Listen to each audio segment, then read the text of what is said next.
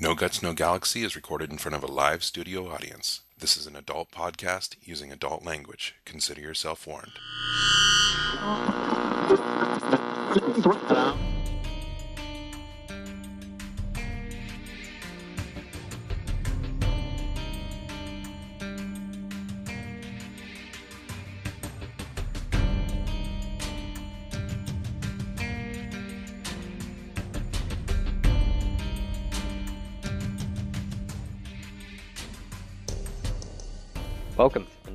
Galaxy MechWarrior podcast number 14. My name is Phil and I'll be your host tonight. It is February 8th, 2012, and again, I've got the crew with me and a special guest. So, Darren, you want to kick off shoutouts?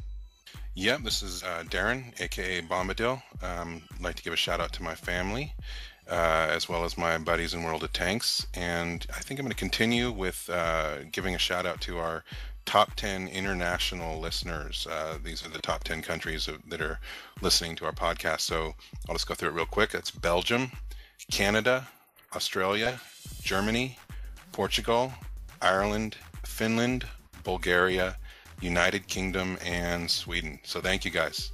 And uh, if you don't see your country in there, rally the troops. Do it. Brandon, who do you got tonight? Uh, yes, uh, my name's Brandon, also known as Ketrikel, and tonight I want to give my shoutouts to my good friend Belric, uh, my fellow ACES members, uh, Mr. Mason Grimm, who's joining us today, and all our listeners in the chat room right now. All right, Craig. Last time you didn't have one because you hated everyone. Has that changed? Yeah, it's totally changed. Uh, I want to give a shout out to our guest last week, Prop Wash. Uh, really cool guy. It was an honor to meet him. Um, I salivate at the chance of one day perhaps experiencing BattleTech inside one of the mech pods. so it was really cool to uh, meet him and find out that that is very much still possible someday in the future, that these pods are still out there being used. Uh, and they're actually expanding on. He just put out a press release. They're adding a new game to it, which is cool. I also want to give a shout out to Alex, our engineer. He's uh, down with the internet blues. We should hopefully have him back shortly. But uh, yeah, I miss him. He's one of my directors in Eve. And he's a really good guy, so I hope he comes back soon. Yes, we miss you, buddy. And sorry your internet sucks balls, I but second that or third that or whatever. it's just not the same. I mean, we need some anger in our lives, and you complete us. I'm just too happy these days. all right, and uh, I'd like to I'd like to say thanks to all our listeners. Um, right now, um, I think we've got around 20 or 30 uh, listeners again, and they're still coming in, um, in in droves right now. So again, you guys have been awesome. Uh, appreciate the the feedback. Um, it's, uh, I mean, it's this has gone well past our, our expectations. I mean, when when me and Darren sat down and thought about this, so uh, appreciate you guys staying tuned every week and and giving us the feedback throughout the week. So Yep, even though it sounds cheesy, we're nothing without all you listeners, so thank you. Um, so this is going to go into NGNG news, anything and everything NGNG. Uh, first thing uh, we'll announce today is that we have the first winter contest concluded. So we have our winners for both the art and the story contest. Um, I'd like to give a big congratulations to our first place art winner, uh, the Shadowhawk by Bernard Ingsler. Um, hopefully, I got that right. Uh, so great job, uh, beautiful work, um, and amazing uh, work. yeah, and you want to tell them what the prize is? Yeah, actually, he chose Portal, uh, which I've heard. Oh, I've actually played Portal. I haven't played the newest one, but I heard it's a blast. Uh, so I have mean- not played it, but I've heard nothing but great things. most definitely. Congratulations. So then, uh, for our story, first place winner, uh, the title of the story was "Blood of Our Brothers," and that was submitted by Damien Wolf. So uh, congratulations, Damien. That was also wonderful work. I, you know, I really hope um, that we get some more of these happening and more participation. Um, but uh, before I get off of Damien, uh, what is his prize? Now he chose Star Wars: Knights of the Old Republic, um, which you know that was that was a It's a classic game. yeah. I mean, it's it's it's a great game, um, and you Cool. know we'd like we'd like to thank Andrew uh, Harvey. He he's running this all the contests. This is out of his pocket until obviously you know we've got the donations now as well. Um, but stay tuned for future contests because we will be doing them literally probably within the next week or two because uh, we got some cool ideas. Planning stages are underway, and yes, thank you, uh, Andrew Harvey, for your hard work here. That was cool, and, and hopefully, like I said, we'll see more participation in the future contests. so I'll move on to the next point of news. That is um, a reminder: if you've got a unit, uh, yeah, who has a unit here? I do. Um, we don't want to talk about your unit. So if you have a unit in uh, the upcoming MWO, you're planning on one, or you have one in current MWL, or any other uh, incarnation of Mech Warrior or whatever, um, or even if it's just in planning stages, go ahead and jump on our Team TeamSpeak 3 server. The info is on our website and um, talk to Sean Lang, uh, Phil here, and he'll set you up with a spot. You can get yourself set up as unit leader and have your logo and all that stuff on TeamSpeak 3. Um, so get that done. And uh, as I uh, announced last week, we still have a need for an intern uh, to do internet marketing and such. Um, I'll explain more to anybody that uh, qualifies and is interested. So if you have some basic HTML spe- uh, skills, FTP, and um, you know, I said last week, likable personality. I'm going to stick with that still. Uh, I'm not quite desperate enough yet to get somebody that's an asshole, but uh, so if, not yet, if you, not yet. If you meet those uh, qualifications, go ahead and get a hold of me, Darren. On uh, you can contact me through our website again. And then uh, last bit of news, I just want to uh, point out again that uh, we do have a new donations uh, button on our website. Um, if you can afford a dollar, ten dollars, hundred dollars, whatever, it's uh, you know going to uh, improving the show and a little marketing and some giveaways and so forth in future shows. Um, so thank you to those that uh, did donate. Uh, thank you to Cayman, uh, Crazy Ivan, Strudel, and uh, the others that donated. We really appreciate it. And uh, that's it for news today. All right, guys, and we did mention contests, and I'll just touch on this. One of the things we want to do will involve sexy female voices. So if you have a hot girlfriend, or she sounds hot, that'll work too. Uh, you know, just just keep that in mind when you see our next uh, contest because uh, we've got some ideas and uh, we'll let you know on that. So let's move on to our special guest tonight. Um, his name is Michael and he goes by Mason Grimm. And most of you guys know him on the MWO forums, and some love him, some hate him, some are just indifferent towards him. And uh, Michael, would you like to introduce yourself? Well, you pretty much covered it. My name is Michael, and I go by Mason Grimm. I'd like to send a shout out to my wife and a shout out to my girlfriend. I hope they never meet. Uh, other than that, uh, I'm the mod over at uh, at MWO. I'm one of the mods, and I'm also the administrator of MechSpecs. Yes, awesome. check that out. Uh, MechSpecs. It's M E C H S P E C S dot com. Definitely worth uh, checking out. Now, what is? Uh, can can you just give a brief? You know, within a few, like, what is MechSpecs? If someone doesn't know, what is it? Uh, well, aside from the next best thing since sliced bread, it's uh, it's pretty much the TRO for, or the, hopefully a potential TRO for MWO. I mean, a lot of guys will be building mechs and boasting that theirs is the best and most powerful out there, and that'll be the place to post it. You can also go there to find out module information. It's it's kind of I know this is a touchy subject for a lot of you guys, but it's kind of the place to go for min maxing. Okay, so it's you know if that player, I'm new I'm getting my ass whooped. You know, I go to this website. Oh, so that's what they're doing. That's the little setup. Th- those are the weapons. That's the variant they're using. This is the modules. That sort of that sort of deal. Absolutely. I see uh, Kerr there po- posted like Battle Clinic. That's exactly uh, like what it is. Awesome. And if you guys aren't familiar with what Battle Clinic is, I mean, well, it spans a few different games, but you know, Eve Online utilizes it, and it's basically, you know, you can post anything and everything as far as fits, and you know you can get trolled, and there's good stuff, bad stuff, and uh, you know, very very cool idea. Um, I'd contacted Mason a while back saying, you know, what do you guys got going on? And he was like, what do you guys got going on? And you know, some collaboration between our two projects and uh, some really cool stuff. And from the developments so far, what have you guys seen? I mean, what have you read into the whole there's variants. We haven't really got a con- confirmation exactly on the weapons, but what is some speculation just from what you've seen towards maybe the mech lab and do you see customization as in, you know, uh, Mech 4, hardpoint, semi quasi, or you're able to do whatever you want with the mech and blah blah blah? What have, what have what have you seen people's sort of thoughts on that over at Mech Specs? Well, the uh, the speculation right now is that uh, well, first of all, the devs are being really tight-lipped about this. They're not releasing anything, and believe me, I've been trying to squeeze blood from that stone for like a week now. Um, I think what's going to end up happening is that, uh, f- from what I can tell, they'll probably release variants, and you'll be able to customize your mechs based on the way a variant is. So, for instance, if you have like a Marauder 2 and it's got the rockets in the torsos, you'll be able to put missile. That, those will be missile hardpoints. If you've got a Marauder 2 and it's got beam weapons in the torsos, then you'll be able to put beam weapons in there. I, I think it'll be variant based. It will allow for some customization, but it won't be like the open concept laser boat, missile boat, whatever type of uh, war machines. And obviously, you know, that's sort of what Mech 4 did, and then, you know, Mech Tech has obviously expanded on that through their iterations.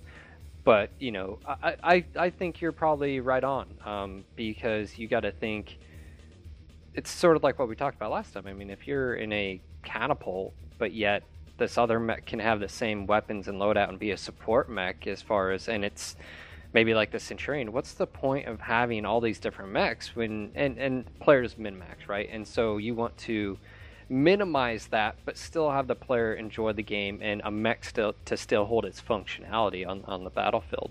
Um, so what I'm wondering is how, you know, you're able to replace that that SRM or that missile launcher with another missile launcher. I'm wondering what their numbers like. Is it going to be tonnage based? You know, is it going to be like crit space? You know, something like that. Um, that way, you can't just say, oh well, I can put a ton of PPCs on this, and you know, all in large lasers and whatnot. So, um, I, I, think you and me are on the same wavelength um, as far as yeah, that's I'm, concerned. I'm hoping they, they keep it kind of true to tabletop. I mean, I'm a tabletop fan. I've been playing since second edition came out.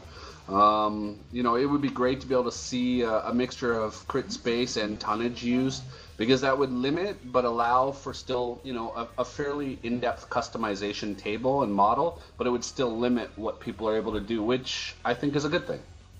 Yeah, I gotta agree with Michael here, and if they do go with the variants thing that we are talking about, that might be a good middle ground. It's, it's sort of hard to put the genie back in the bottle now that people have been so used to being able to just customize mechs willy-nilly in the video games, whereas that really wasn't how you could do it in the tabletop. Mean, you you could if your friends were all alright with it, but uh, if you went strictly by the book, there were a lot of limitations on customization.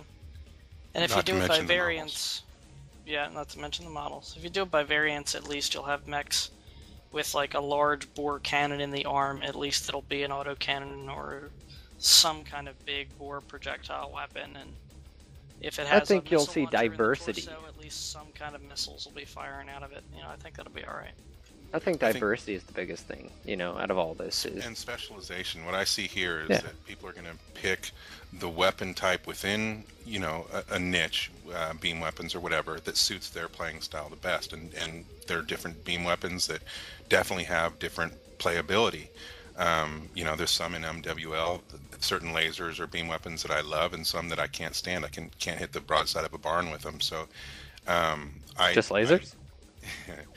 no, every single weapon, but that's pointing that out. Um, but so what I see is again, this is a unique op- I, I totally agree with Greg in that there's no way to put the genie back in the bottle. This is you know it's been done, it's going to happen, but they're minimizing it here, hopefully, and that's what it appears, and allows again for that you know specialization everything that they do really is about specialization which i think is awesome because i really do find roles that i like playing in games more than just being the everything um, and so i just see this as one more step towards finding that role and really being really selling at your your unique gift or role in the battlefield All right, so we don't go down this hole too far.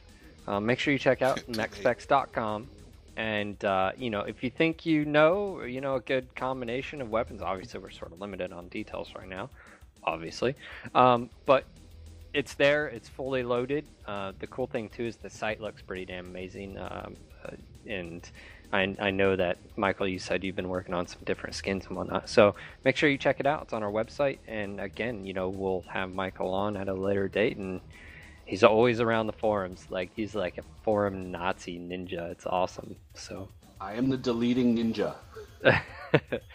All right, guys, we're going to move on to our book of the month discussion. And uh, like last week, we said we were going to spend about 10 15 minutes on this, then move on. And so. So, everybody, pull out your pipes, put on your uh, dinner jackets.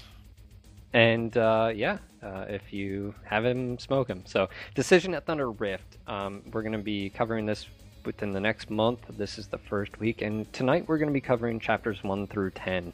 Uh, chapters 1 through 10 spans page 14 through 91 for those who've got their novels and uh, would like to just Which sort of means follow nothing along. to those who have it on Kindle, just saying.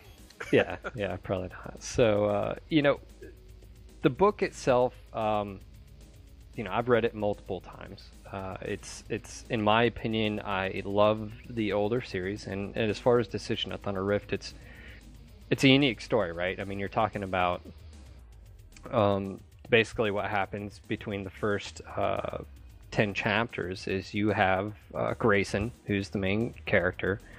Um, he's around, what, 21, I think? I think that that stage. Yeah, he's a young monk, yeah. Yeah, and uh, he's basically a son to a mercenary leader, um, and you know uh, he's been out on, in basically they're on this like back ass world planet. Uh, nothing's really going on. He's in the city, you know, enjoying time with the sexy, you know. Uh, she's not. She's like the ambassador's daughter or something like this, and uh, it, it creates some issues and stuff later on. But um, basically what happens is they get betrayed and base, uh, you know Grayson's father dies right in front of him and uh, he's he's sitting there looking at the you know com array and he's watching this dropship descend and stuff and everything's supposed to be going to plan and all of a sudden it just goes to shit and uh, Yeah, I'd know, like to point out that uh, he actually gets killed by a marauder for all you fans out there. Marauder, Marauder. Um, this is this is really the book that sold me on the entire Battle uh, Tech series, and this is why I read more books. Um, what I loved about this book, and I, this is one of my favorites, probably because it's the first one I read, and just because I, I think it's a great book. Um, what's what really hooked me on this book is in the beginning, you kind of you don't know really what's going on. This is your fi- first time reading this about this universe. Um, to me, it, it painted a brilliant picture of this just shithole world that you'd never want to live in um, or live on, and the you know the the whole um, the structure, the the spaceport, um, and, and the city, and it just was a great descriptive beginning. Didn't really know what was going on, learning who the characters were, and then all of a sudden you're just thrust into this chaos of you know this sneak attack. He sees his father die, and it's like intense, and so you can really feel what uh, Grayson is going through, and and then you just love the fact that what, what is awesome and, and hooked me. I know when I was younger, especially, is that all of a sudden he just kicks ass at everything he does. You know, he's he, whether he's got dumb luck or skill or combination of all, he just succeeds at what he does, and so it it's and he's uh, he- he's hell bent on revenge because I mean you, Oh, you yeah. just watched your father get murdered in front of you, and then I think it was a wake up call, right? Because I mean here's this guy, he's like, oh yeah, I'm doing my training apprenticeship to be warrior, and you know everyone keeps saying, boy, you need to wake up. This is the real world, right? And I mean we all go through that, and that's, I think we sort of, you know. We can feel for him, especially me. I mean, I'm not as old as Darren, obviously, so a little bit closer to the guy's age. And uh, yeah, but you know he basically he hits he, he watches everyone in his life die and or you know right in front of his eyes and or somewhere else. And then basically he gets shot himself. And luckily uh, how it basically plays out is uh, he's in the castle all this is going down. He gets shot in his head. And luckily when he's doing this it's uh, it's a skim off his scalp. But you know obviously he passes out from the blow. And they they thought he shot him in the head because i mean if you've ever been cut in your head dude it bleeds like a stuck pig. And basically he, he wakes up to find that he's in the city uh, his father's mercenary lance has been forced off planet. All of them all the rest of them have been destroyed. And there's these um, the they it was it's sort of I'm not going to ruin this, the plot for you if you haven't read it and if you're reading it, but there's these you know pirates uh, that have seized the starport and the castle, and uh, you know the population doesn't like his his father's group for what they were doing and whatnot, and so you know he's sort of an outcast, and uh, it goes into basically him going out to try to find out what's going on, and he stumbles upon one of the other uh, key characters, and um, that is the the dropship pilot that brought the um, pirates down there, and he's in the city. And I think the really cool thing about this is you get a sense of how just useless a person is up against a battle mech. Like they're talking about, like the mechs Totally. coming to this city, and he's got this uh, toolbox, and he's gonna go pawn it, right, just for a few bucks. And all of a sudden, here comes this stinger and locust through the city. I mean, just and you you feel them and hear them coming, and, And we're talking a stinger and a locust.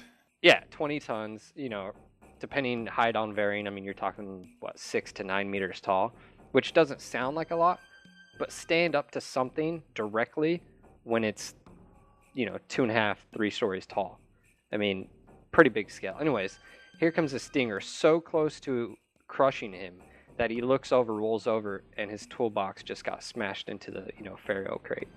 Um, and I think the unique thing about this this novel is not just that, but um, Grayson is bent hell bent on revenge. He's been trained, but he never really thought he would have to use it, and now it, it sort of thrusts him into the leadership role. And and the next few chapters after chapter ten really dive into the, the battle and Well, the, you can see the, the fight. come to fruition, and also you can see some of his special talents um, come to fruition. You know, there's certain things that he brought to the BattleTech universe, and uh, the rest of the book starts to flesh that out. But so is that about the end of chapter ten there that we're at? Yeah, the the the cool thing um again about I guess the Grey Death Legion and you sort of hit it hinted on it is he introduces or it's been done, but you just don't really see it much, especially in a merc unit. But he introduces infantry versus mech tactics. I mean, you gotta have some balls. I mean, really. I mean, think about this. This is like, you know, Well, and one of the most classic instances is, is of course, when he meets his future wife.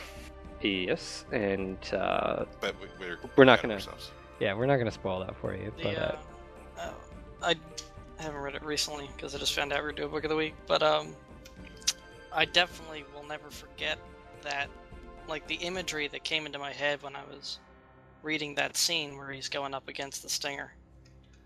It's just oh, everybody's it running is. in terror. He's the only guy that really knows like. Okay, this is, might be like really crazy, but it could work if I do this. This one, I don't want to ruin everything, but you know, he has some inside knowledge because he's a trained pilot. So he does his best to employ that, and I just remember it being like a seat of the pants, really suspenseful thing. Like, oh my god, can you really pull this off against a mech? And again, 20 ton mech. And compare that to, say, toward the end of the Battletech series, where there's just hundreds and hundreds of mech regiments flying around and dying it really started the series off well and grounded and gave you a sense of awe about mechs in general. And and the type of conflict and the, the the setting and time frame. And that's what i'm sort of looking forward to with mwo with it being you know 3049 yeah we're not getting the 3015 that would have been really really cool because i mean that's around the time frame all this is happening and then the novels and stuff. But you really get a sense of these high tech machines right? And all this technology but yet here's this planet Trellwan what they're on that's low tech. Uh, there's not like a whole lot going on uh, there, and yet here's these, you know, masters of uh, technology just thrumping around, but yet guys are running around with like AKs trying to take it down, and you're like, it's like a yin and yang, right? You've got just a white and black. That's it's crazy to see, and uh, you know, obviously that starts to shift a lot more towards the later BattleTech timelines. But um, chapters one through ten, it's a it's a good read, and the good things is is it's not just about battle mech and warfare, and I think that's another thing, is you get to know the characters, and obviously this is the first one of the the, the first three. I think its strength is it's just total immersion into the BattleTech universe. Like it covers all the uh, facets that really have stuck with me ever since. The things that I always look for in the games and so forth. So, all right, guys, we're going to be moving on to uh, MWO. Um, obviously, I want to emphasize, keep updating the wiki, and we hit a milestone, at least on the forum, and that is 50,000 registered forum users. Not registered like your name, but 50,000 registered forum users. Pretty awesome. It's insane, if you ask me. Um, and how is that, Mason or Mike, trying to? I mean, fifty thousand people. How many? how many posts are every I day? don't envy that job. It uh, it's pretty daunting. Ghost and I spend a lot of time reading everything, and then you get threads like My Little Pony and stuff like that, which are added to dozens of posts per day. Like it's just it's a lot. Hi. Greg, yeah no him, Greg and Brandon. You can thank the two for contributing to Brony Love and all that underneath. You So guys as are long as welcome. there shall be no guts, no galaxy. so There will just be Brony mech pilots. um, so yeah, uh, obviously that that number is increasing and it goes up every day. I mean, if you look at it, uh, you know, today it's almost at 5,100 or 51,000. So, you know, I think crazy. it's safe to say there's some anticipation for this game out there. And there hasn't even been any in-game footage. Just wait till GDC comes out. Everyone's freaking my junk. You're gonna be like boner fide, dude. It's gonna be great. It's gonna be Nice images in, fact, my head I may may not have a boner right now. Is that before or after talking about the bronies? Uh, you know. I think he's still stuck It- on it the may girlfriend with the sexy after. voice thing. yeah. Stop All right. fapping to horses, for Christ's sake. Oh my. All right, all right, guys. One thing I want to touch on before we get into what was released today is there was a few things. There was two main things. One was, you know, we were talking about last week of this some of the things I was a little unsure of, and Darren and the guys after talking, you know, as far as the trees, you know, I felt more comfortable. John Clavel um, said stated something. He said, you know, for instance, instead of looking at it like 3% increase of, like, say, speed or maneuverability or anything like that as far as these skills, he said, how about you look at it as the other way of you're a new pilot, and so that's instead of you being at 100% and gaining 3%, you're only at 97%. And until you get better, you don't get to utilize that extra 3%. And I mean, it was one of those like, oh, no shit. That's, I mean, that makes perfect sense now if you put it in that perspective, right? Um, and I think it just sort of, We, we kind of touched on that in saying that it was training. You know, it was you Well- becoming better at your mech.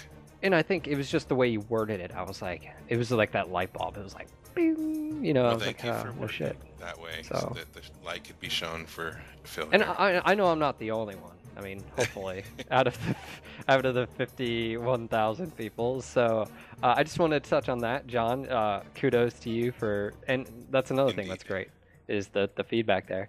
And then uh, one other thing that I want to talk about, and we didn't touch on this, um, but we we had mentioned it in the prior um, conversations before podcast, is weapons convergence.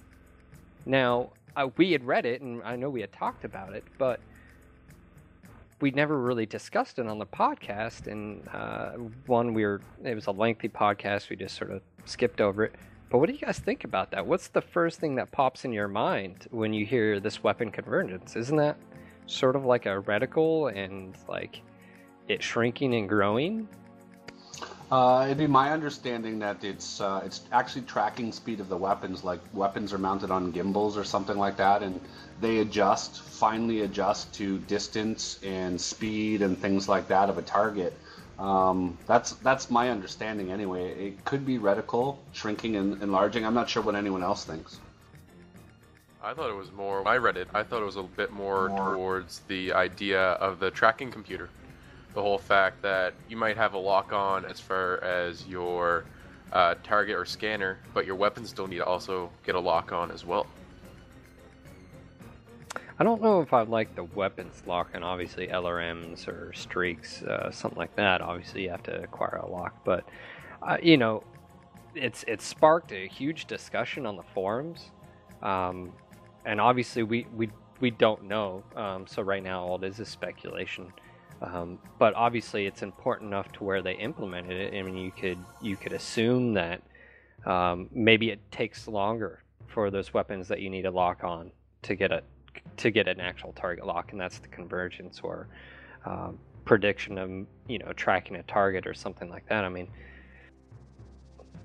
right now it's we don't know. I mean, but they've stated it, and that was one of the. I remember that was that was a big topic at the very beginning of when MWO was announced and the forums were up. Was you know people were asking that, and uh, you know here we have it, and it's there. So you know we'll keep an eye out. Anyways, I just wanted to point that out before we move on to today's stuff. So let's go ahead and move on to that. And you know, to our followers, if you guys have ideas, let us know. Let us know what you think weapon convergence means. Granted, if it's a PhD thesis. I'm probably not going to be able to read it all, but Mason will. So you know. yeah. No five thousand word posts, please. The uh, the yeah. last yeah. one got old pretty quick. All right, guys. So uh, Dev Interview Four. Obviously, it was a interview of some of the devs that we didn't necessarily know. Um, it was actually a really cool read, and some of the the things I'd like to take out of it was actually from Mech Specs and and Mason, your your your site, or I believe it was you actually specifically. You took some of the the key things out of each segment, and I want to lead into the first one. Um, and your first hint was weapons or new weapons, and it basically stated um, Thad's, you know, uh, question or whatever, and he basically said, "I love when I find new weapons or like a new mech has new weapons." What do you guys think about that? I mean, we've already touched on variants, and there may be different loadouts, obviously, on the different variants, but that was my interpretation of that post. Um, I mean, all all the basic mech chassis. I mean, we all know what weapons are on our favorite mechs and all that kind of stuff. But what some people may not be familiar with, or what the variants come with. So if that developer logged on one day and he's doing some play testing, and all of a sudden, boom, there's already existing new weapons on this mech. Either one of two things is happening. They're either play balancing the model, or they're adding to the model. They're adding variants to that model. That that's what I came up with anyway. Yeah, I agree. Um, I wonder though if we're going to be able to customize the weapons themselves for some like fine tuning and stuff like that. I mean, that's an option that's never been done. You know, different models of weapons. There's different parts on weapons uh, that you know obviously add more to it. So. I, I think we definitely are going to see that, especially with last week with the mention of the Mech Lab, and then also a few weeks prior of the mention of full customization. I think so, but we probably won't get more details on how it's going to work until probably Mech Warfare.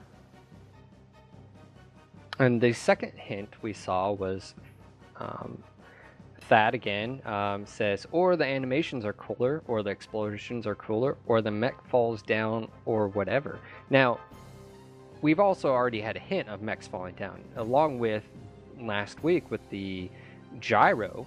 Um, I don't know if any of you guys even caught that, some of you listening, there was a gyro thing on the pilot and mech tree as well that would, just like the tabletop, you have a chance if you get hit hard, it was like, what, 20 plus damage if your mech sustained. There was a chance that you might fall down and it was a piloting roll and stuff like that. So, I mean, awesome because, you know, it needs to be done. I think uh, with today's technology and the animations, imagine being able to just put an AC-20 into someone and just fall on their face. You know? No, no, no, no. Fall into a building and then damage that building as well. And then the building fall on them. Yeah. and crushing the little raven. You know, so I definitely like that, and I read that. Um, another thing we've got was hint three, uh, and this one was I like the way you move, and he basically talks about how every mech has their own personality. Um, that it feels if you're in a light mech, it's gonna you're gonna feel nimble. You know, if we're on the complete end of the spectrum, if you're an assault, you're gonna feel like you're an assault, and I think that's one thing we've never. Right. I think that's gonna- very important, though. And EVE Online sort of has this, but not in a real design way. Just sort of a gameplay feel. If you start with a real fast ship, a small ship like an interceptor, which would be the equivalent of a light mech. I mean, you can definitely build it so that it, it feels very cool. When you double click in space somewhere, you're going that direction instantly and you get there really fast. You contrast that with a capital ship, which would be the equivalent of an assault mech. And it takes you like 15 She's got a 20, fat 30 ass. seconds of just sitting there and watching it turn. And then even once you get to top speed, it's a fraction of like a hundred. It's, it's just pathetically slow.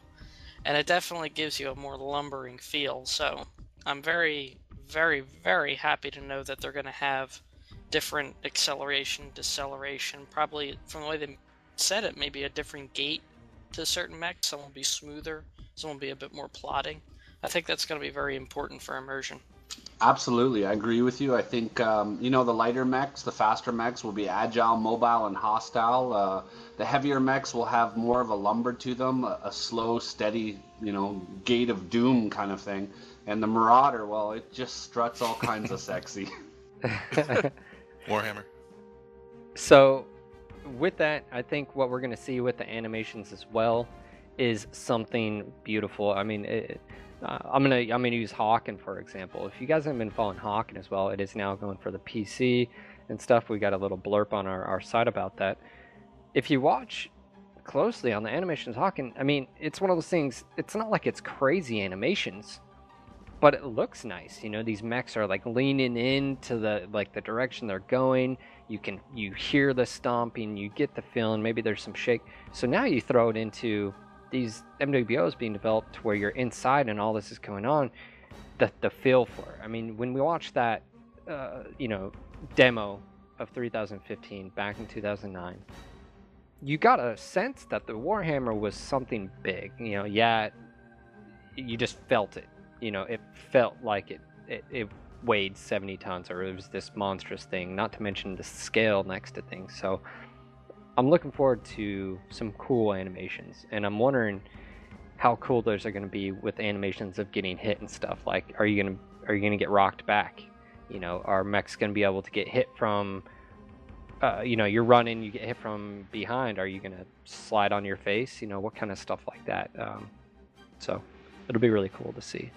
Something else I got out of the dev blog, or the dev interview blog, was that they're putting a lot more detail than. Well, I remember a couple podcasts ago we were talking about level design and how we were all sort of sort of worried that levels would be either too tight or too, I guess, easily figure outable. Like players would, you know, figure out the best parts to camp and just sort of repeat that over and over again and it would get boring. We were concerned about having to find some way around that, like player submitted levels or something. But from the sound of this interview, it sounds like they're very aware of that problem, and the the team that's designing the levels is extremely committed to having replayable levels that are very vast.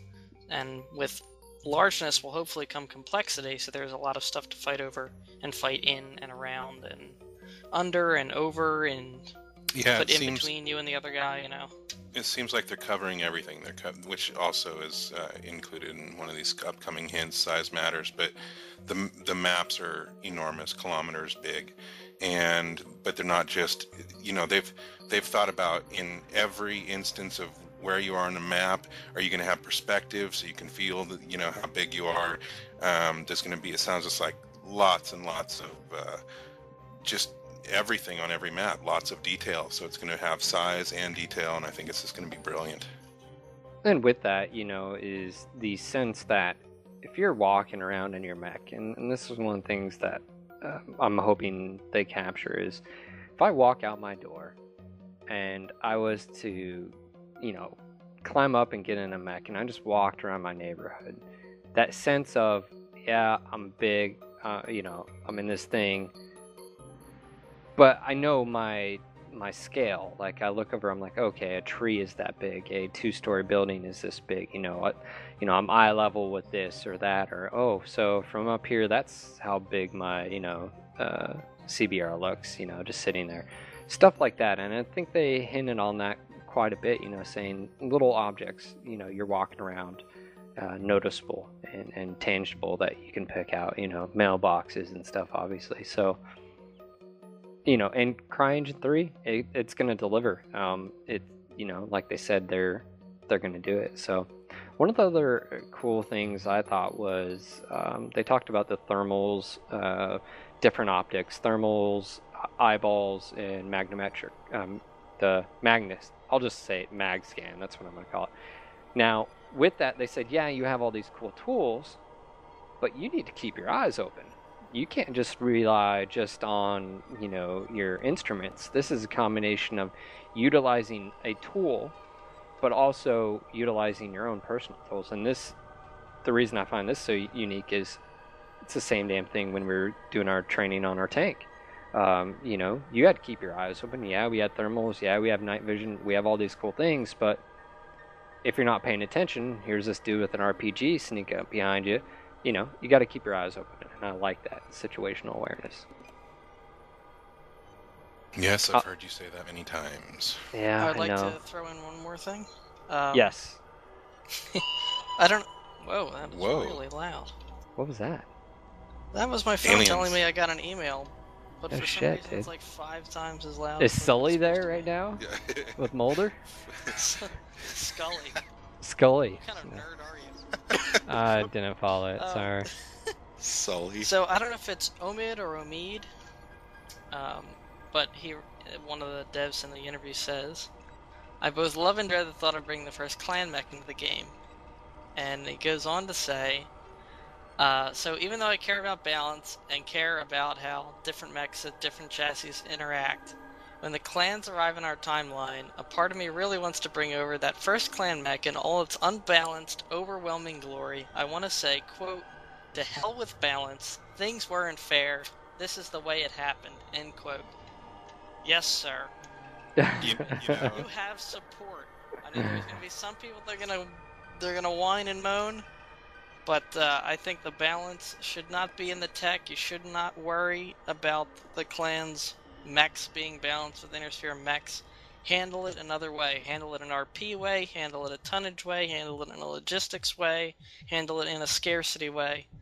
But the clan should be represented accurately, and I really would love to have the experience of going through the clan invasion on either side, either the clan side or on the Inner Sphere side, getting the the stuffing kicked out of me all the time by these incredibly powerful warrior gods. You know, You know, and that's I'm what they totally- would look like when they first came in, man. I want to live that experience. So yes, I hope you do that. I'm Inner Sphere all the way, but I have to say that was a beautiful statement and, and got me all charged up on that too. Well, and we're talking about, you know, it, and this is a topic that could go on and on and on. Especially it has gone on and on and on. Um, obviously, they're they're doing things the tabletop brought, you know, joy to us. You know, we like stuff from the tabletop, but you can't take direct numbers from the tabletop and whatnot. We do know that mechs were lighter, faster, they were more efficient for the most part. Heat. Um, their engines were different. Their weapons. Now, the weapon systems, I'm interested in to see what they went. If they went with more of what Randall was saying, or if they went with the whole range and blah blah blah. Either or, the one thing to me though is if if I'm in a IS mech that weighs 50 tons, and Greg, you're in a clan mech that weighs 50 tons. If we're going head to head, you should have a slight advantage due to the actual battle mech just being a better battle mech, right? Maybe more weaponry, you're faster, you're more efficient. But at the end of the day, it comes down to that pilot. One of the things as far as role play that I don't think we'll ever be able to experience unless we have PvE is clan warriors were trained from like five years old until whenever you know you, you fought them and so Whereas on the flip side, most Inner Sphere warrior uh, mech warriors started around you know 10, 11, 12. They went into a you know mech warrior apprentice, and they went up from there. And then the quality was very very depending. So I will say that I do agree that they can balance things with price. MWL does price. Clan weapons, clan mechs, they're more expensive. Uh, that's one way that you can do it. Scarcity, that's not going to happen. They've already clearly stated that all mechs will be accessible to everyone. All equipment will be accessible to everyone. But we don't know about the clans if that's going to be true or not. We don't know yet. So, uh, but I love the statement. I thought, why not? Just do it. You know, because if you're if you're a crap pilot, well, you're gonna get your ass handed to you. So you better better be prepared for that, especially if repair costs. I mean, if it was entirely up to me, I, I, I think I've talked about this idea in one of our previous casts. I would have some sort of a limited live event period, or maybe you approach a couple of the top ranked players or the more most interested RP players. I don't know how you would screen them or whatever, but get them together and have those be the initial clan wave, maybe backed up by NPCs, and then sort of open things up to everybody once that event is over. Um, but yeah, if you just want to talk straight gameplay, uh, Phil here has much more MechWarrior experience than me. He's been playing Living Legends for a long time. Most of my experience has been with the PC games, the official releases, and I'm so out of practice. So you could stick me in a direwolf. It's not gonna it's not gonna do much good if he's in just about anything, especially with the way information warfare is gonna play out, because he would probably beat me up pretty bad. That's but what. I would like to think that that is not taken into account, and you you just have the mechs how they're supposed to be: faster, lighter, more armored, um, with weapons that are more efficient on heat. Maybe hit slightly harder, definitely hit slightly further, and cost may not be the best balance in a persistent world game. Eve has had that issue. Um, but uh, I mean, something has to be done there so that you just don't completely run over everybody, and that uh, clan weapons become the standard, and that inner sphere players can't even compete against other inner sphere players unless they play the clan upgrade game. And I Uh, think that last bit, that happen. Yeah, and that last bit was really important. So we're looking forward to seeing what you guys, the devs, uh, for those listening. And by the way, we'd like to say thanks to. Um, we hope we pronounce it right, Omid, or you know, we don't really know how to pronounce your first name, but and all the other devs for listening. Um, you know, you heard it straight from them. Um, I know FD says he listens when he's all sweating hot and you know, sweaty and nasty and stuff. He says he's working out, but I'm just saying. Um, yeah. But anyways, you know, let's move on uh, to the next bit, um, and that is one of the things Brandon uh, Brandon saw was, and this is from Kevin. We have a ton of huge MechWarrior fans on the team, obviously, and some of our best contacts at Crytek are the guys who worked on MechWarrior Living Legends mod. Now, I can't go too far down that road, uh, but I can say that for those who have followed um, uh, MWL, that was uh, Brothers, I believe. Um, uh, yeah, it was two brothers who started it. Criminal, and, and um, I believe it was Mascari. I think that's what he went by. Um, but I, I've, I've actually talked to Criminal a few times. But they work at Crytek, and, they- and they got hired because of the, the mod and their work and stuff with CryEngine 2. So that means people who one initially had a, a an investment in BattleTech and MechWarrior and went out on their own way, got hired, and now they're sort of assisting as far as the engine and I'm sure what its capabilities are. So again, um, I think this game is in good hands. You know, so I think that just goes again to show that almost everyone on their team has or is still playing mech games. I mean, and that's that's reaffirming. You know, Yeah, I loved how they that's said that they'll boot up whatever version of the game they think they need to to check something out, and it just sounds. Yeah, I agree. It sounds comforting that it's going to be a good product in the end. Let's move on to the interesting forum post by uh, the staff. And uh, again, we'd like to thank our Ninja forum stalker, Brandon Catrikel. And sorry, Paul, he's under strict orders. I mean, if you throw something away in your trash and it disappears, hey man, it's public property now. So uh, Also on The- that, Paul, eat your goddamn vegetables. I'm tired of reading through that shit. All right, we've got Brian, and uh, the question was in regards to buying mechs and pilot points, pay to win. Um, and he basically said, sure, you can buy the mech, but you still need to spend the time to level it up and earn the points. And again, it doesn't matter if you're a crap pilot, you can buy it. It's like sort of like, uh, I guess the difference would be World of Tanks. You can buy the low, but I'm going to turn around and blow you up like an E50 or whatever. So, whatever. Um,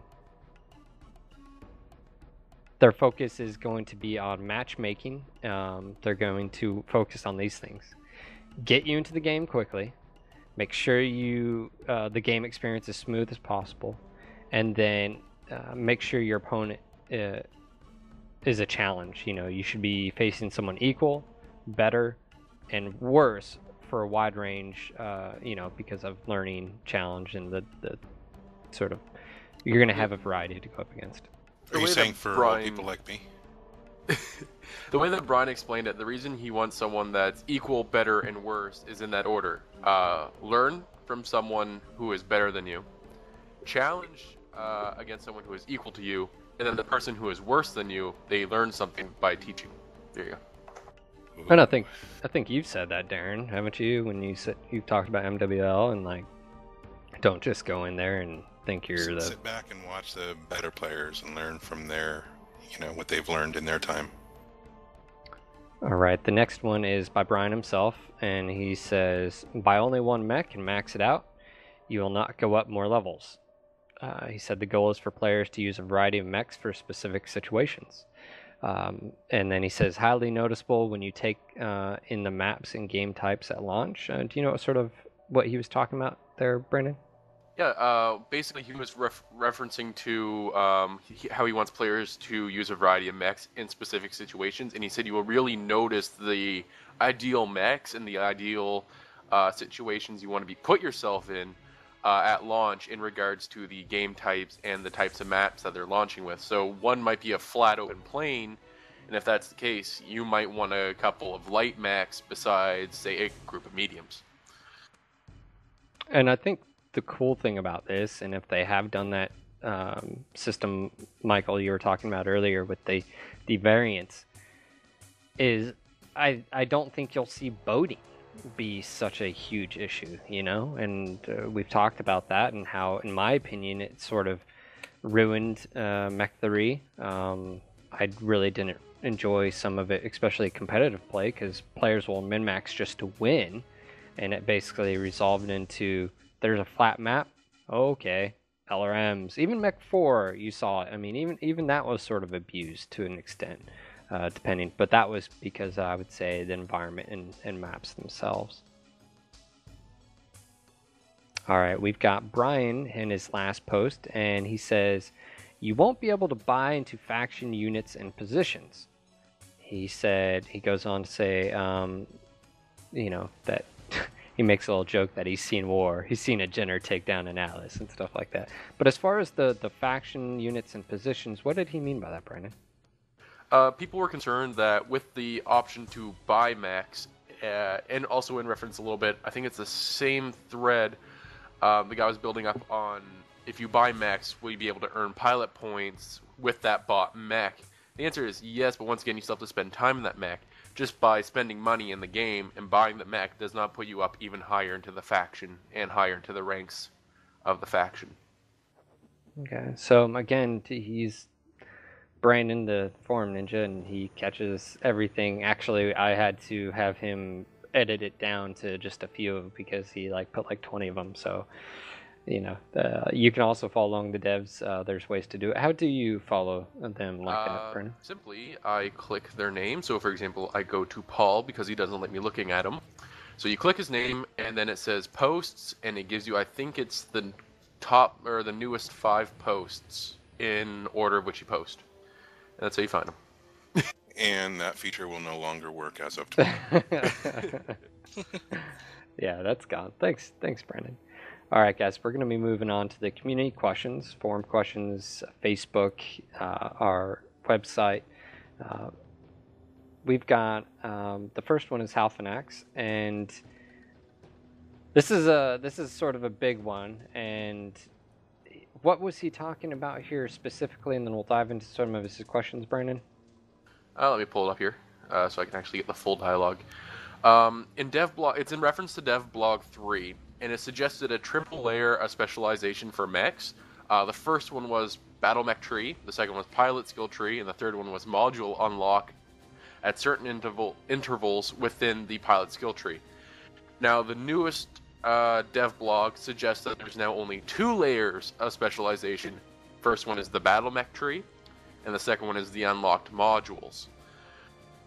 Um, he later goes on to say that personally he found the first system much more interesting and allowed a great deal of more role specialization.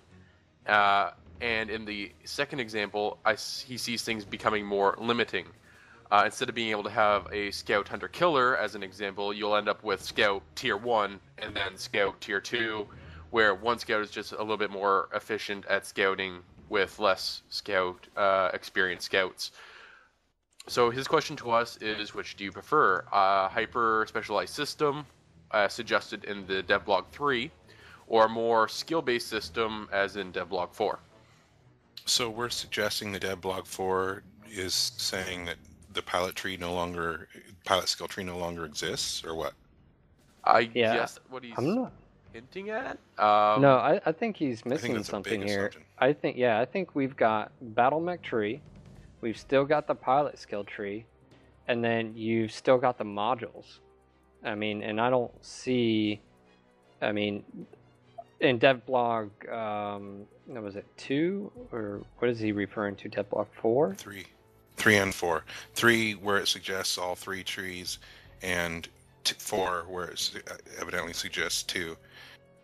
But I'm guessing there's some kind of misunderstanding here because they're not going to announce the pilot tree and then it's gone. It, that just doesn't make Yeah. sense. Well, they have said that everything they've posted up so far is subject to substantial revision. So That would certainly be decided to Well, go a substantial. different they've they've said it. I mean, everything they've announced is part of the the core though. They've said that yes, it can change, but I don't know why they would announce one thing and then turn around. I, I still my, yeah, think my understanding is that the change is more fine tuning rather than just oh let's get rid of the pilot skill tree. Yeah, and that goes on with Yeah. what he said later, which is alternatively, do you think this was just something that was poorly stated, or one of the uh, dev blogs was lost in translation from one blog to the next? I didn't really lose anything. I mean, I always assumed you had the the battle mech tree, you had the pilot tree. Um, you know, obviously they sort of go hand in hand, but then you also have the modules for each mech and what that, those unlocks. I mean, I didn't really felt. I mean, did you guys? I mean, Michael and I think sometimes you can perceive, you know, people can perceive the same information in different ways, and um, I didn't perceive the information in the same way here. So, um, you know, I, we can speculate. Mm, Up to you. Eh, no, I, I, I really don't like to speculate too much. I mean, they they've stated uh, this is what it is. I don't, I don't. I guess just some confirmation on that or, or something, um, because it looks like it's a little worded uh, weirdly. If it's one thing I've learned with dev posts and trying to interpret them, on any given Sunday, anything can change. So, I mean, right up until release, they could yank portions out, uh, revise it, remove it, re release it. Pretty much they can do whatever they want until they release cold, hard, solid facts, and then things are set in stone. Yep, that's why uh, even Eve, I say I'm not excited about it until I see it in the patch notes. And things are. I'm not saying that's what's happening here. I'm just saying that it is a realistic possibility that, um, you know, they just decided to go a different direction with it. It could just be a simple, carelessly worded thing that he didn't really even mean to say anything about that. In, the way that we're reading into it.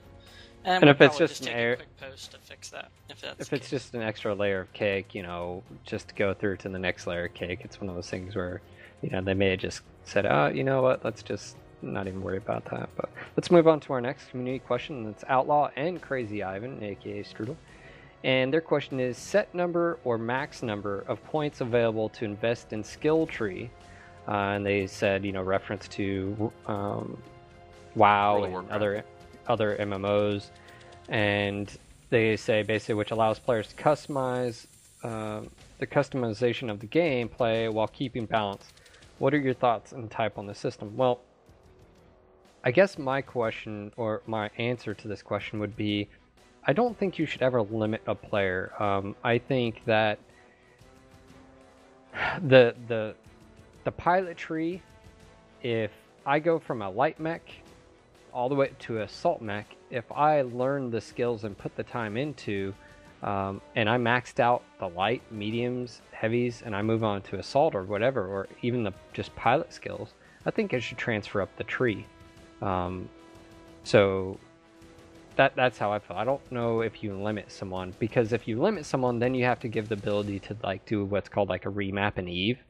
You know, if I put all this time into one tree, and then I decide, well, I don't really like it. Well, if it's hard coded and I'm not allowed to earn any more points, then you're sort of stuck and you're screwed. That ain't gonna happen.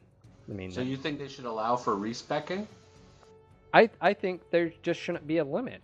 Uh, you know, I think if you want to, I mean, eventually it'll it'll basically mean that players, depending on how many points you have to get or how long it takes, I think you'll see players that are really really maxed out as far as skills and skill trees and mechs.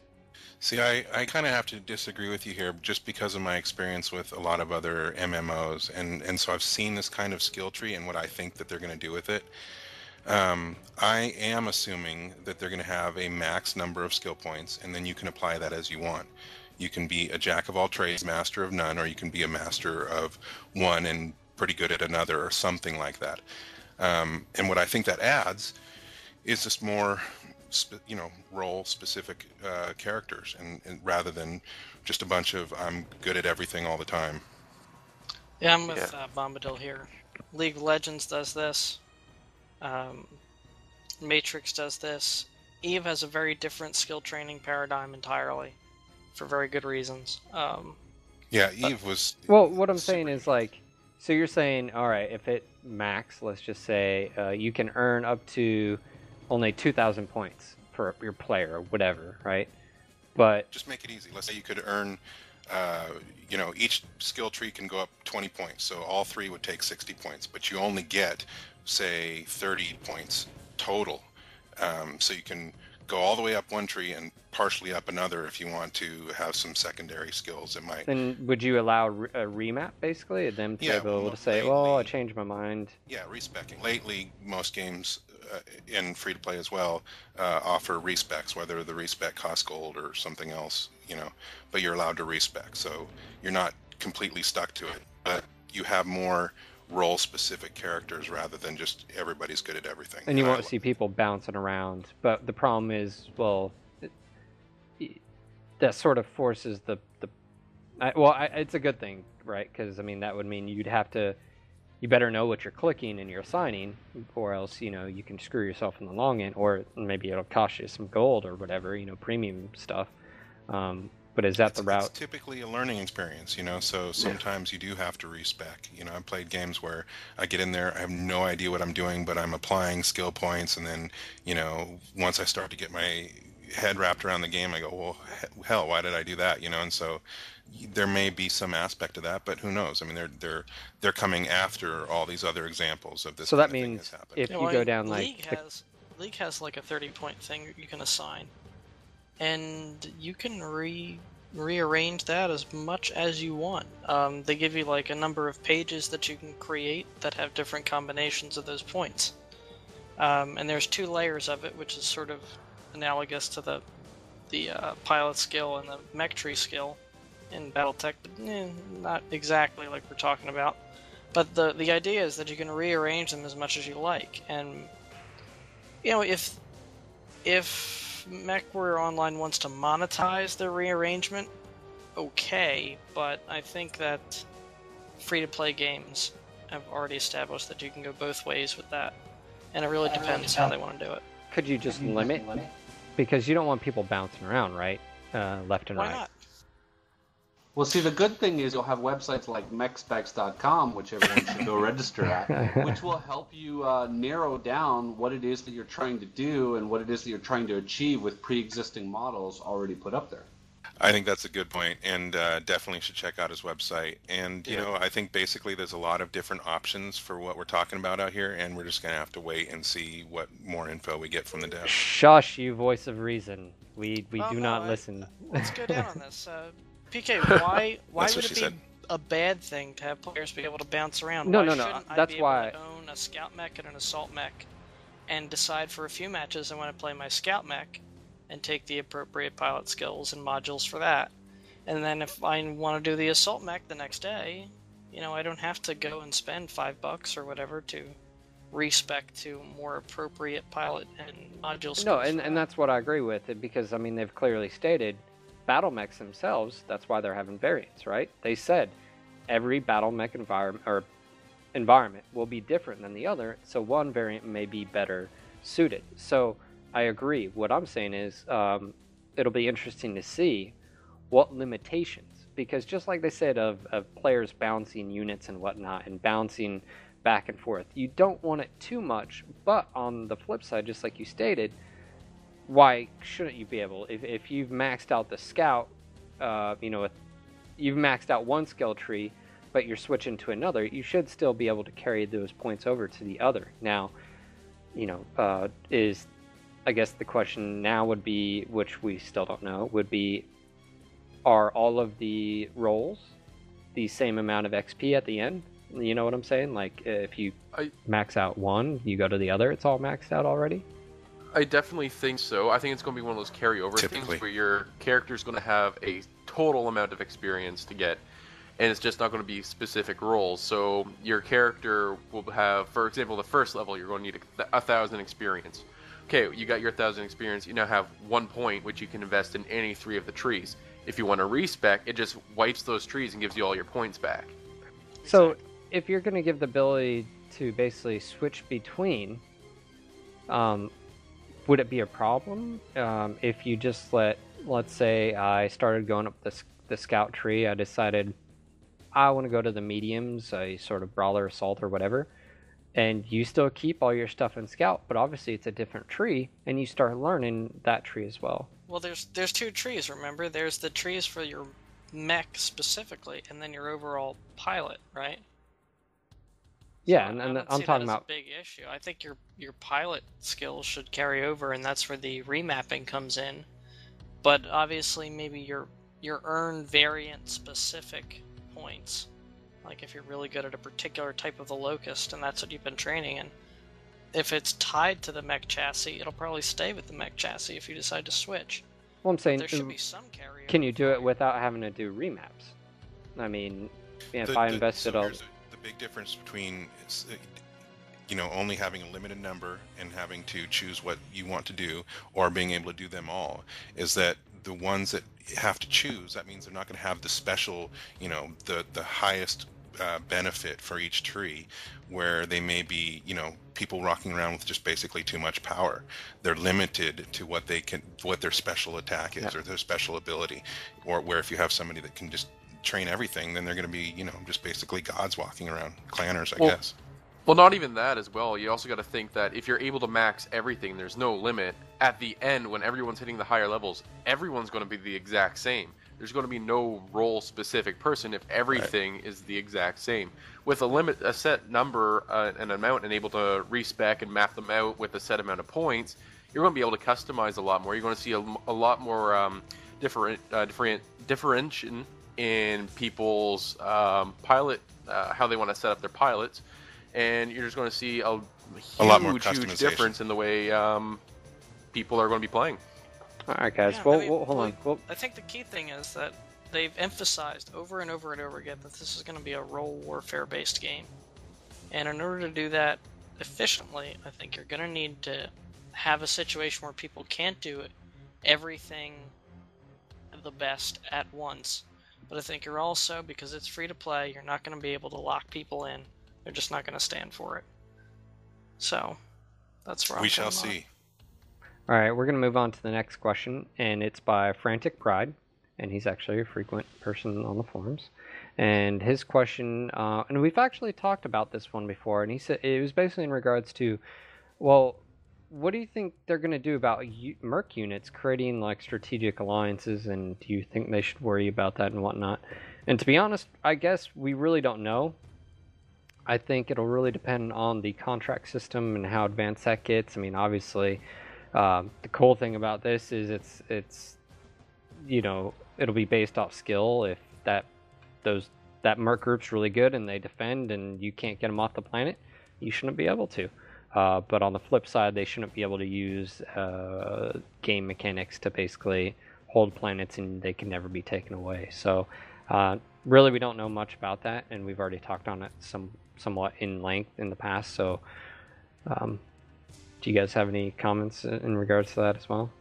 well? Just that the match system that they've talked about for planetary control makes it somewhat unnecessary to have strategic alliances, and even if they were to exist, they would not be as significant in a pure sandbox game like Eve because you'll still have a 12 versus 12 limit cap. And the series of matches is going to be determining who wins. Now, uh, and it sounds like, you know, a Merc unit that controls a planet is going to get the resources from that planet. So it's not like you can split it up and have two or three Mercs on the same planet splitting it three ways or something like that. At least they haven't mentioned that that's going to be an option. A lot of it is, is like Phil said, is going to depend on how they actually implement this, and we haven't really seen too many details about it. But from what they've said so far, I would not be overly concerned that um, Mercs are going to form these grand alliances like you might find in EVE Online.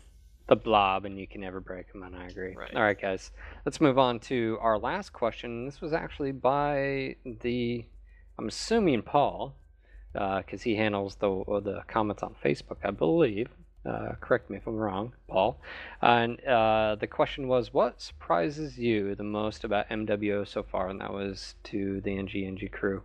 Um, Darren, you want to take a stab at that first? Um, what surprises me most? Yeah, about you know MWO. Well, you blindsided me there, didn't you? Well, I mean, you know. If you want to think about it, I'll go. Go for it. I'll think about it. All right, right out of the box, free to play. There you go. First, Okay. one of the first things we've learned. One of the first things that startled me. I was expecting after seeing the MechWarrior 5 teaser, I was thinking, hey, I want to go to the store. I want to pick this game up, throw down 60 bucks, go home, install it. It's going to be a blast. No, free to play. No, well, besides microtransaction, uh, no cost to give it a try. Michael Jackson, Um, what? Everything. It's going to be just the Yeah. whole free to play system. It was a complete blindside. I wasn't surprised, but I think it's awesome, and that they couldn't have done it in a in a better format. Um, I I figured what mine is now. I think what mine, my biggest surprise is just that it exists, that it's happening. You already know just from when we first met that basically I've been waiting for this game since you know '99.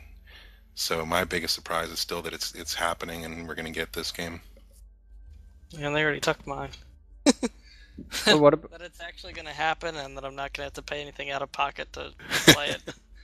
what Um, about I you? guess my third thing would be uh, uh, the size of the community and how active it's been. I was really overwhelmingly shocked at this, just the groundswell of support the game has gotten, the forums have gotten.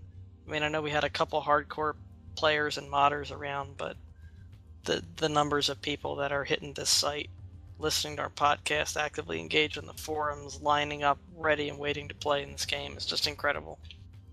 What about you, Michael? Do you have anything in particular that you it surprised you about MWO? Um, yeah, I would say it would be the community. I mean, every day I'm dealing with new fires and new interesting things to uh, to read and delete and move. And I mean, some of the ideas you people come up with are just totally off the wall, things I would never thought of. But once you sit down and you think about it, you're like, that would be really cool. And then uh, to find out, you know, the devs are implementing that or they're listening and they're taking heart to what people say and they're like yeah that would be cool we should put that in i mean i think the the interactivity between the devs and the community is just it's great i've never seen it before in any other online game Would the uh, Marauder surprise you? I would love that. I mean, if someone came up to me tomorrow and said, "Guess what? Here's your Marauder," I'd be tickled pink. And then with me, what surprised me the most about MWO? Hmm, that's a tough one. Um, you know, I would I would probably I don't know if I've had any surprises. The Centurion. I, I will I'm not gonna lie, I mean I joked around and was like, oh it'd be cool to see it and whatnot, but I I did not expect um, you know, the Centurion especially You still feel like you had a hand in that, don't you? I'm just throwing that out there. I mean, I asked for it, you ask and you shall receive. I mean, just you know, uh, appreciate it, guys. If you, if you uh, uh, um, no, I would say that for me. Uh, everything else has just been icing on the cake. I mean, the community has been been phenomenal, and uh, the the feedback, and I think a lot of people are are, are so excited. I mean, just like Darren said, uh, when we'd be playing, when he got me into World of Tanks, I was thinking, yeah, I'd be like, dude, he'd be like, yeah, and I was like, imagine if these were mechs. walking through these buildings. Walking Everything through we were playing, we were like, "Oh, it'd be so cool to be walking across this field in a mech right now." or you know playing MWLL, you know, uh, going in there and just having a blast, doing open merc nights. You know, one death, one life. You drop, we record it, do fraps, and we we do all these videos and stuff. A lot of cool things. So, Organized competitive play. all right, guys. Speaking of MWL, we're gonna move into our MechWarrior Living Legends segment, and uh, That was smooth. Big news here. Yeah, big news. If you one, if you play, you should already know, but um, 5.5 was released. Now, I'm not going to sit here and write like talk about every single thing that was changed because it was actually a substantial update. Now, you may say, uh, you know, what was changed about it? Well, they did balance changes, and I'm talking from every single mech they have in the game, every variant almost, they made a, a change. Uh, they also updated the ACs, UACs, all that fun stuff. Um, I've spent the past few days playing. I think a few of us and the the guys were up till like 5:30 in the morning, six in the morning playing last night, killing some uh, you know ELH members. Good guys out there. They're uh, giving us uh, a hard fight. Um, it was I, uh, sandblasted A and couple then nights ago, spent some time uh, duking it out with flying debris, which was a lot of fun. He uh, pretty much kicked my ass. He he's, he loves those. Uh, you VTOL. know, he, yeah, Oh my god, he was in one. Yeah, I, I shot him, uh, and they're they're, It- they're no less annoying than they've always been. But you know, kudos to those who know how to fly. yeah, I think I hate them, But um, so obviously with the release, um, I mentioned last podcast that they're they're in development of two. Well, I should say, two clan mechs are coming out soon, um, and then a IS heavy. Um, I can't say what those are right now. Um, I know that Lear will let me know when I can, and we may even actually have him on the show to, to let the community know. But they're they're close guys, uh, and they're badass looking. I'm just throwing that out there. Um, but something he did let me know is they're also they're going to focus on a few other things. Um, some of you guys may not know, MWL actually has a Solaris arena. That was really cool because it came out really, really fun. X amount of maps. They had Duncan Fisher himself. Um, it was a blast. But one of the problems was it had a hard limit as 16 players. Well, if you've got a server that has 24, 28 players, and then it switches over to SA uh, map or mode or whatever, and it kicks out half your players, that's not cool. So, um, I believe what they're going to be doing is re looking at that and maybe, or probably, um, making that player limit to whatever you want. So, if you have a server of 30, 32, you can do that many, and possibly even larger SA maps, which kudos because it is fun. Granted, I can't play it for hours on end, but it would be a nice, like, you know, lull between doing a test of strength map or a TC, boom, right into an SA. It's really, really fun. And also for any of you that are MW4 fans and love the arena on there, you really got to check out Duncan Fisher in this. I mean, they just did an amazing thing bringing him back into the game franchise. Did you walk out like in a Timberwolf and be like, oh, look at that kitty, or he'll, he'll be like, "Oh, boom, headshot! Did you see that?" Blah blah. I mean, they've got so like awesome. 60 different things he says, and they're all like on cue with what happens. Uh, the maps are really cool, really playable. I really love them. You've got fireworks going. I mean, you name it, i it's fun. Um, Hey, so I got that's an email from one of our listeners, uh. He uh, just bought the game, and so uh, he and he wants to bring his unit to our TS3. So uh, hopefully we'll see you on here, Gritonimus, and anybody else that uh, wants to do that too. This is a good time to get into MWL because they are really doing a lot of cool stuff with it, and, and you'll want to be on there for the mechs that are coming out.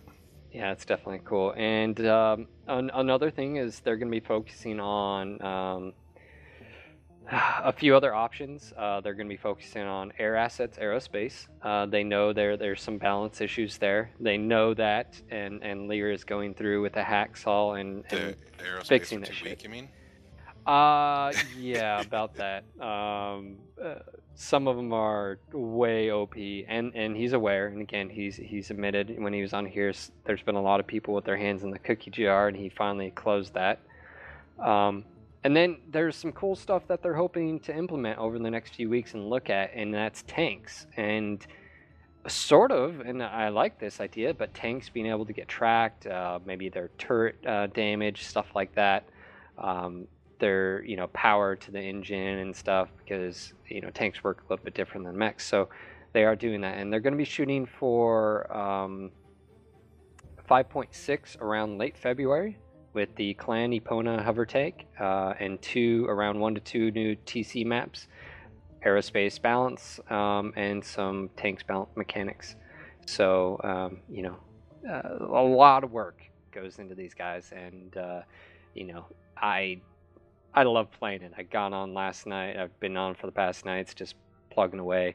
Um, and actually, you know, we said it on the show, but to hear someone's voice last night and say, "Man, this game is so much fun," when you're just on comms with someone and coordinating and just, "Hey, you're on my back. Yeah, I'm on your six. All right, we're we're rolling for it. Hey, that we've got a New Zeal. He, he's, yep, he's shooting us with like us. He's way out there. Blah blah blah. Well, let's go this way.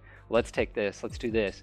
hey, you see that? It, I mean, everything you love about it, utilizing TS3 is, awesome. So, and it's not just us. We don't get anything for you being on here.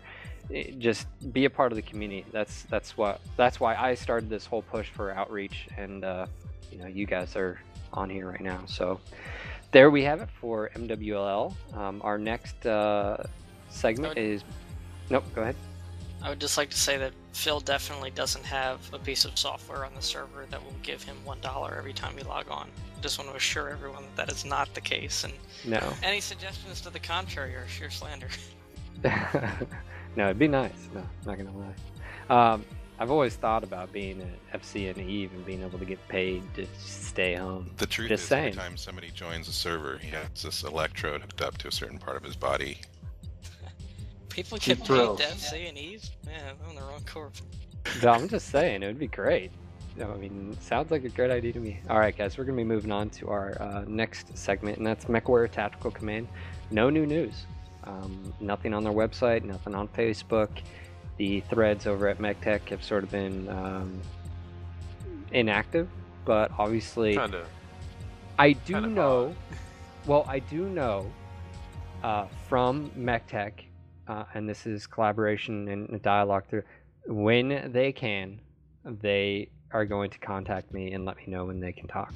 So, just FYI, um, whenever they're ready. Uh, same thing with uh, Solaris Assault Tech. They basically said, "Hey, just just wait, and uh, when the time comes, we'll let you know." So we'll have them on the show whenever the news comes out. The one thing I would like to mention is with Prop Wash uh, last week, uh, Nick, he actually they went live with a news release of um, uh, a franchise that uh, Red Planet, I believe, if that's the correct. Uh, That's correct. and Red Planet was. Uh, one of those games that was built into the um, the virtual pods. times. C- can you tell us what it's about? Because I actually have never played. Uh, it's not a mech-based game, so it had other types of vehicles. If I can remember, I can't remember if they were hover or not, but you're just basically racing through tunnels and shooting each other, and uh, it was just another 3D, you know, three dimensional environment type sim game. Okay.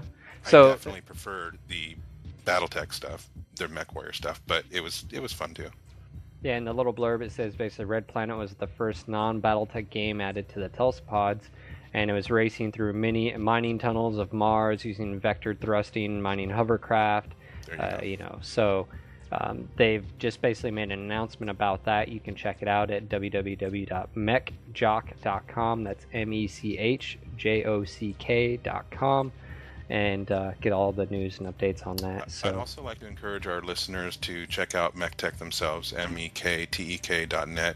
And if you see any news or information on there that we might miss, uh, you know, post it on our uh, Facebook page or get a hold of us and let us know so that we don't miss anything. So we're coming to the end of this podcast, and again, uh, I'd like to encourage you guys uh, to to be active on No Guts No Galaxy. You know the the website, active on MWO forums, Facebook. Stop by. I know a lot of guys. You guys don't like Facebook. Maybe you have an account and you never really use it. Stop by No Guts No Galaxy. Give us a like. We're we're trying to build a actual number of like listeners. Like how many people are out there and. Uh, every little bit helps. Every little bit of data and information we can collect. Um, and then, Yeah, and you know, we keep saying our website, but it's just in case somebody's like, well, what is your damn website? It's uh, no guts, no galaxy.net. So visit us. do it.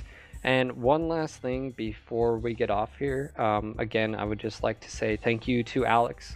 Uh, we've been missing you, dude. And again, Adam uh, for the website. And which, by the way, he's a unit leader for Jade Falcon. It'll be interesting to see what they do for role playing for MWO. Uh, but again, dude, uh, bravo. Uh, Thank you, he's thank been you. here in the background helping us uh, still, even though he's at school and working and all that fun stuff. So, uh, Michael, it's and been great to have you. site. Yes, yes. Michael, it's been great having you on the show, and uh, I will be staying in contact with you, and we'll have you on another time when we have more info about the mechs and customization. For sure. Thanks for having me. I definitely enjoyed my time here. And guys, get to MechSpecs as well. That's M E C H S P E C S dot com and check that site out. All right, guys, this has been your local No Guts, No Galaxy MechWare podcast. We hope you enjoyed tonight's show. This is Philip. This is Darren. This is Brandon, also known as Patrick Hell. This is Craig. Until next time, Mech Warriors.